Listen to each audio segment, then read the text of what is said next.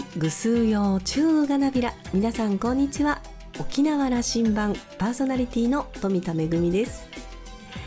ユイレール沖縄都市モノレールは先日開業から20年を迎えました。記念式典が開かれそして同日3両編成の車両の運行も始まりました。沖縄羅針盤は以前ユイレールを貸し切ってのワインパーティーを開催したことがあります。もう何年前になるんでしょうか。懐かしいですね。えコロナ禍で一時期は乗客数が激減していたということなんですけれども、え現在はコロナ前に戻りつつあるということです。年度内で乗客数延べ3億人突破を見込んでいるということです、えー、私も早く3両編成のユイレール乗ってみたいです。さあ沖縄羅針盤今日も5時までお届けいたします。どうぞお付き合いください。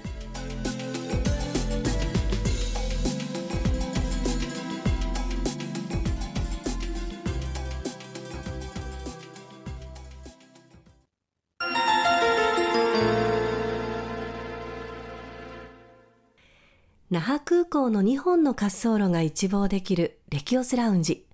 今週は株式会社プラザハウス。代表取締役社長の平吉野さんをお迎えしました。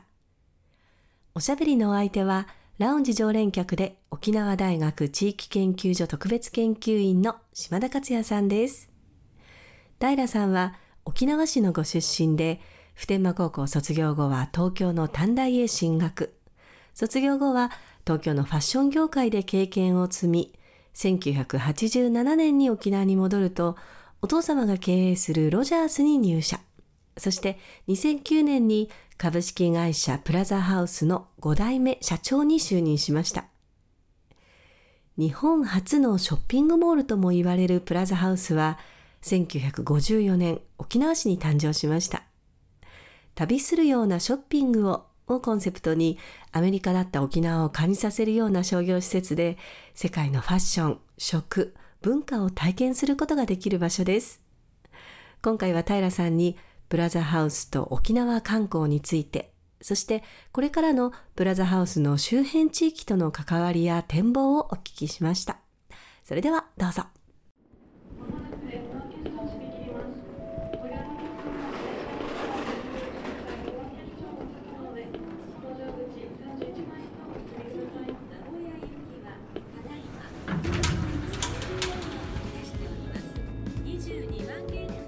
平吉野さんの話を伺いたいと思うんです。プラザハウス来年？70年がこのエリアで醸し出している価値、もうみんなつまりプラザハウスに行って中を散歩することで幸せ感が出る生まれるんですよ、まさにあの食の空間もそうだし、それってウェルビーイングであるウェルネスであるということで。でやっぱりそのお考えでそのモールショップそれから特に食品のところのコンセプトも作っておられるんだという話をなさった、少し引くとプラザハウスを中心とまでは言いませんそのエリア中部のエリアの空気感は、那覇を中心に生活しておられる方からするとちょっと違う空間での価値がこう表現できてる醸し出してると思ってるんですプラザハウスの価値をお話しいただきたいいやあの大体がもう流れの中で 流れの中でやんなきゃいけなくてやってきたっていう結果なんですけど最近少しだけ分かってきたのは、例えばその北中城例えば浦添那覇あの小座あのそれぞれがそれぞれのこの個性を生かしていけばいいのかな。で一色単になる必要は何もないのかなと思いますし、私ははっきりこの徒歩ね、10分圏内にこれだけのショッピングセンターが入ってくる時もう私はもう多分無理だなと思ったんですけど、まあ、あるコアなファンの方たちが今の話はですよね。2015年にイオンライカムが開店する時、はい、えーと、わずか200メートルのプラザハウスがどうなっていくか。ね、でそのもうちょっと前から言うとなんかねすごいあの寂しい話になっちゃうんですけどまず40万人の観光客を引いてた時代があるんです。で空港に行くと全ての方たちがプラザハウスショッピングセンターのバッグを持って本土に帰っていった、まあ、今のあのお菓子御殿の福袋を持ってるがごとくあのプラザハウスの袋を持っていた時代があった。いやそれが急激に先ほど言ったその制度によってこうガーッと下がってくる。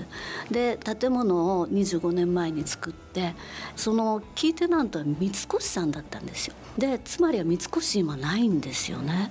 ですからイオンができる前にキーテナント三越大半約60%のテナントが三越さんがやっていてその三越さんが撤退したというまた激しいこの嵐のような経験をしたんですね。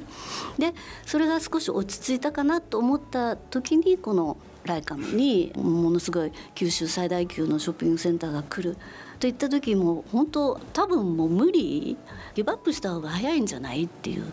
でそんな時があったんですけどもう切り替えたのは色を出そう。我々の色を出せばいい。で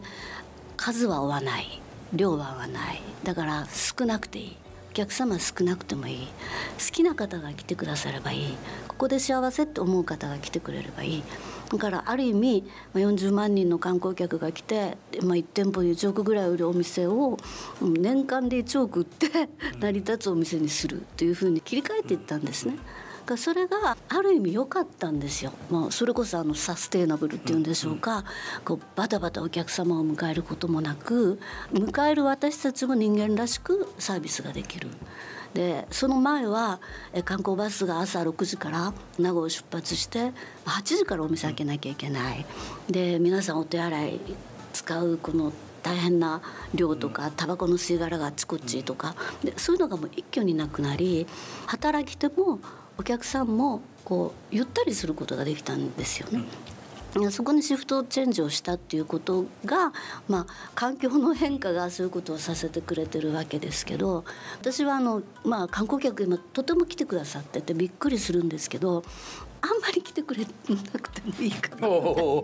あの本当に1日10人1日100人、うん、1日100人増えるだけでも十分幸せなんですよ。でそこ小さな幸せミニマムな幸せ感っていうのを持っておくとあんまりこうぶれなくていい？でそれを10万人増やすんだとかそれこそ10億増やすんだっていうとすごいこう走り回らなきゃいけない。でもうお尻に火つけて仕事しなきゃいけないってなると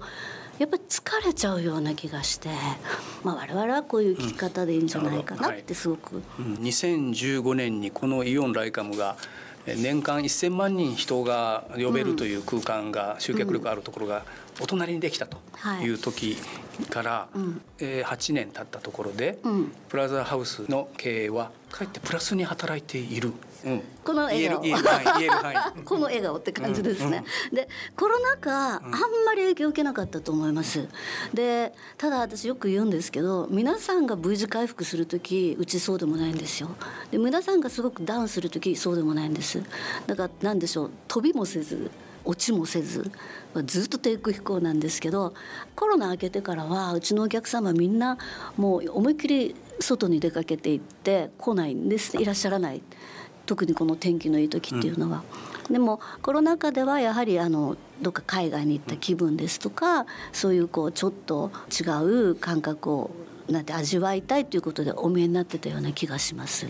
あのプラザハウスを訪れた時のまあさっき幸せ感と僕言いましたけどね一つ感じるのは食品に行ってもねスタッフがね笑顔の幸せそうな感覚 これは嬉しいんですよねこっちも客も、そこは大事になさっているんでしょうね。えっとね今気づいたんですけど、観光客っていうのはあまりターゲットにすると、一元さんなんですよ。でも地元のその要するに、まあ、我々みたいなスタイルのお店っていうのはリピートのお客さんが来ないと無理なんですね。一元さんにはこうてんこ盛りにして「はいこれ買ってって」で済むかもしれませんがやっぱりもう毎日っていうか、ね、月に何回もいらっしゃる方がいらっしゃるってなるとやっぱりその時のこうサービスであったりいらっしゃる時に常に新しいサービスを提供できたりっていうことはすごい大事なのでずっと同じものも売り続けられない。で観光マーケットは意外とずっと同じのでもい。いんですよ。だからどちらかっていうと私から言うと楽なんですが我々はやっぱり そうリピートのお客様でその本当にそのお客様がずっと楽しんでくれるためには本当手替え品替えじゃないですけどで新しい刺激も提供しなきゃいけませんし。平さんね、はい、平吉野社長として、うん、えー、通常まあコロナちょっとあの少し控えたかもしれませんけども、うん、海外出張でリサーチして仕入れてくるために平均的には年何回行かれてどのくらい海外に行かれてるの？年に4回？あそのくらいですか？年に四回、ちょっと嘘か。とはもう、うん、やっぱり、えっと百日以上百二十日ぐらいは海外いると思います、ね、つまりそうして、はい、まあ飽きられないそうですそうです、ことの努力なんですね。毎月我が家にも届くこのプラザハウスのこれは毎月毎月出してもらえる、はい、このクオリティそれも自社で全部作全部作ってるというのは、はい、モデルさんもいやあのもちろん使われてますよね、ね、写真はね。でもでもだいぶスタッフがモデルさんになってるという話を聞くし、はいはい、ご自身も手入れてますな相当に。はい、でこれもやっぱり、うん、えー、あの直輸入してるんですよね、うん、ほとんどが。で、まあ、日本の商社を通してない。直輸入というのはこれなんか紹介されてる商品がね。そうです、はい、ですから日本で知られてないブランドがたくさんあるんですよ。で日本で知られてないブランドをどうやって伝えるかって言った時、うん、オウンメディアが必要だなっていうことがあってこれ作り始めたんですけど。それもね、はい、このクオリティで出せるというのは、うん。どのくらいやっておられるんですか？何年になりました？これ何号だ？これはね、えっ、ー、と百五十三号。えー、じゃあ10年以上ですね。はい。で、あの個別の商品もこうやって紹介する機会があるし、はい、ただ私思うんですけどやっぱり多様性だと思うのでその沖縄とっても小さいわけではない。例えばあの飛行機からこう見るとやっぱりまだね青青とした全く手がついてない場所もまだあるわけです。でやんばるにまたねいろんなテーマパーク作るとかいろいろあると思うんですけどこんだけのところでいいよ。いやたくさん来てほしいところもあるよっていうそこを上手に伝えればいいんじゃないかなって気がするんですね。たくさん来てほしいところいや来なくていいところ本当1日23名例えばあの今宿泊がそうなってますよね。たった2部屋だとかにもかかわらず400部屋持ってるとかっていうその差っていうのがこうやっぱり多様性なのかなって思うんですけど。すごくここでこのエリアでプラザハウスそれからイオンモールライカムとこのモデルで、うん、なんていうかな分かりやすく顕在化しましたが、うん、両方とも楽しいんですよ、うん、大きいところ、大きくてもう何でもあるというところも楽しいし、プラザハウスのようになぜか心がこう穏やかに豊かな気持ちになるというところのあの楽しさ。今のプラザハウスのその環境下の中この10年去った20年その前の10年大きな転換期の中で、やっぱ社長の手腕は大きかったでしょう。えー、平さんは普天間高校を卒業してで東京で東京での活動は？東京では菊池武雄さんっていうデザイナーと稲葉義恵さんっていうデザイナーがいて、でそのデザイナー2人が武雄義恵プランニングっていう会社を作ってて、まあ、いわゆるあのビギっていうブランドがあったんですけどそこのあのプライベートカンパニーみたいなそこにこう働くことができていわゆるあの代官山ヒルサイドテラスですか、うん、そこに最初に就職したんですよ。でそれがすごい私にとっては良かったなと思ってるんですけど。商品でデザインもなさってたそうですまあまあ何でしょうか。ファッションカンパニーのいろんなプレミアムをお手伝いするような部門だったんですが、うん、はい帰ってこられて、うん、あのお父親にも呼び戻されてそうそうあの父はあの N.W. を創業して、うん、まあ父御年91なんですけどあの今でも元気なんですが。N.W. を創業した時にあのまあプラザハウスのもともとの方たち経営者が香港華僑の方たちで、うん、彼らがカナダに移住するっていうことになって、まあ、沖縄の誰かに譲りたいっていうことでたまたまあのうちの父に譲った、うんいやこのプラザハウスと企業価値をね、うん、資本も経営もね、うん、一緒でなさっておられて、うん、なのでこういうその大きな世の中の変化の荒波にもね、対応できている部分が僕はあると思っているんです。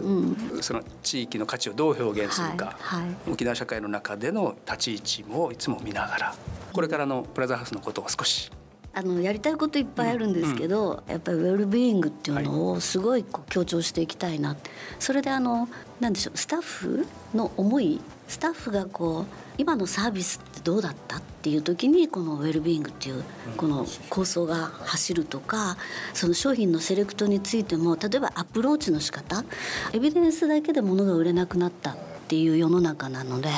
これを手にすることによってこんな幸せが来ますよっていうなんかねあのちょっとだけ本を読んでたらその喉越し切れ味美味しいビールじゃもうこれは当たり前だとでもなんか友達ができるビールって言った途端その売り上げがガッと伸びたというこうバドワイザーらしいんですけどなんかそういうこうアプローチが変わるっていうことをもっともっと伝えていきたいかなって思ってます。であのそう私たちのメッセージとして、えっと、うちのブランドアイデンティティなんですけど1954年から2023年エンドモアで我々はその文化として流米文化異国情緒それとクオリティオブライフでデザインとしてファッションフードリビングライフスタイルを掛け合わせてきた。でそれとエリアとしては世界と地域をつなぐゲートウェイでこれライカムっていう場所がそうなんですよね。プラザハウスだけじゃなく、まあ、アメリカ人がこう来てここにヘッドクォーターを置いたっていう場所。でまああと世代を超えるコミュニティがあるよっていうこのしかもコアコミュニティです。すごく広くではなくっていうのがある。でその人のその思いを我々なりにこう話をしてるのはまあ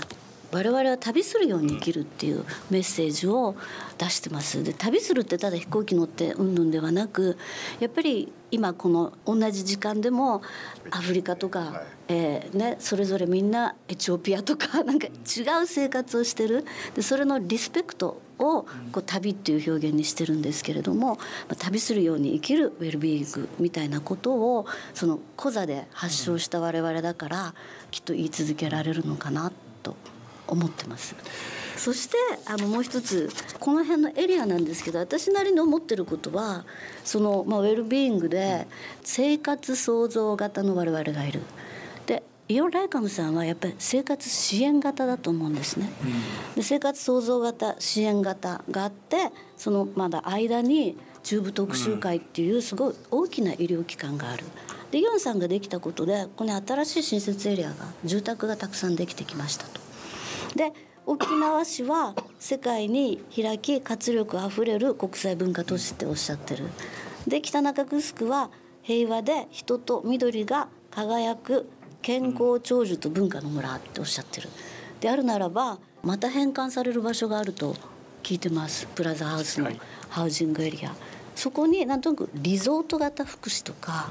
その感性尊重型シニアハウスとか そのダイバーシティ経営だとかあとやっぱりグローバル視点の経営教育機関っていうのが集まってきてくれると非常にありがたいかなっていうふうにあのこれちょっと掲げてぜひやりましょう。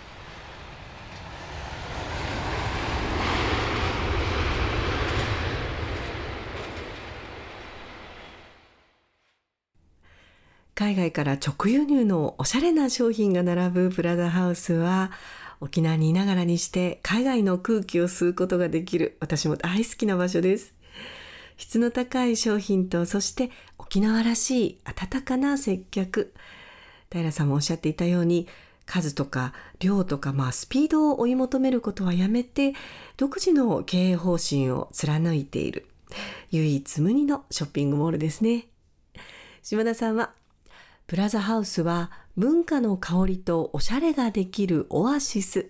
いつまでもその輝きを放ってほしいです。来年の70周年が楽しみですと話していました。今週のレキオスラウンジは株式会社プラザハウス代表取締役社長の平吉野さんと島田克也さんのおしゃべりでした。来週のレキオスラウンジにはジェトロ沖縄貿易情報センターの板木文弘さんをお迎えする予定です。お楽しみに。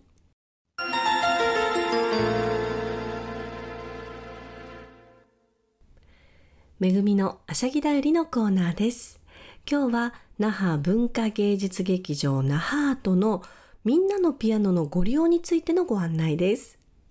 那覇アートの1階ロビーには那覇西ロータリークラブから寄贈いただいたみんなのピアノが設置されています。このピアノ、どなたでもご自由にお弾きいただけるということで、スケジュールをご確認の上、ぜひご利用ください。那覇都では日頃から様々な講演やイベントが催されていますので、ご利用いただけるのは、那覇都で催し物やその他貸し館業務が行われていない日に限定されています。ちなみにこの後8月はですね、えー、14日月曜日、15日火曜日、22日火曜日、28日月曜日、29日火曜日、30日水曜日となっています。利用可能時間は午前11時から午後7時までとなっています。えいくつか注意事項がありまして、演奏の際には鍵盤を強く叩かず優しくお弾きください。ピアノの上には私物を置かないでください。1回の演奏はお一人様10分まで。えー、演奏者の許可のない録音や撮影及び SNS や YouTube などへのアップは不可となっています。ピアノ以外の演奏はお控えください。ピアノを乱暴に扱うなど故障の原因となった場合は弁償していただく場合があります。また、那覇と関係者からのお願いに応じていただけない場合はご利用をやめていただく場合もございます。営利目的や商業宣伝目的の利用は禁止となっています。詳しくは那覇文化芸術劇場那覇アートの公式ホームページみんなのピアノについてのご案内をご覧ください。めぐみのあしゃぎだよりのコーナーでした。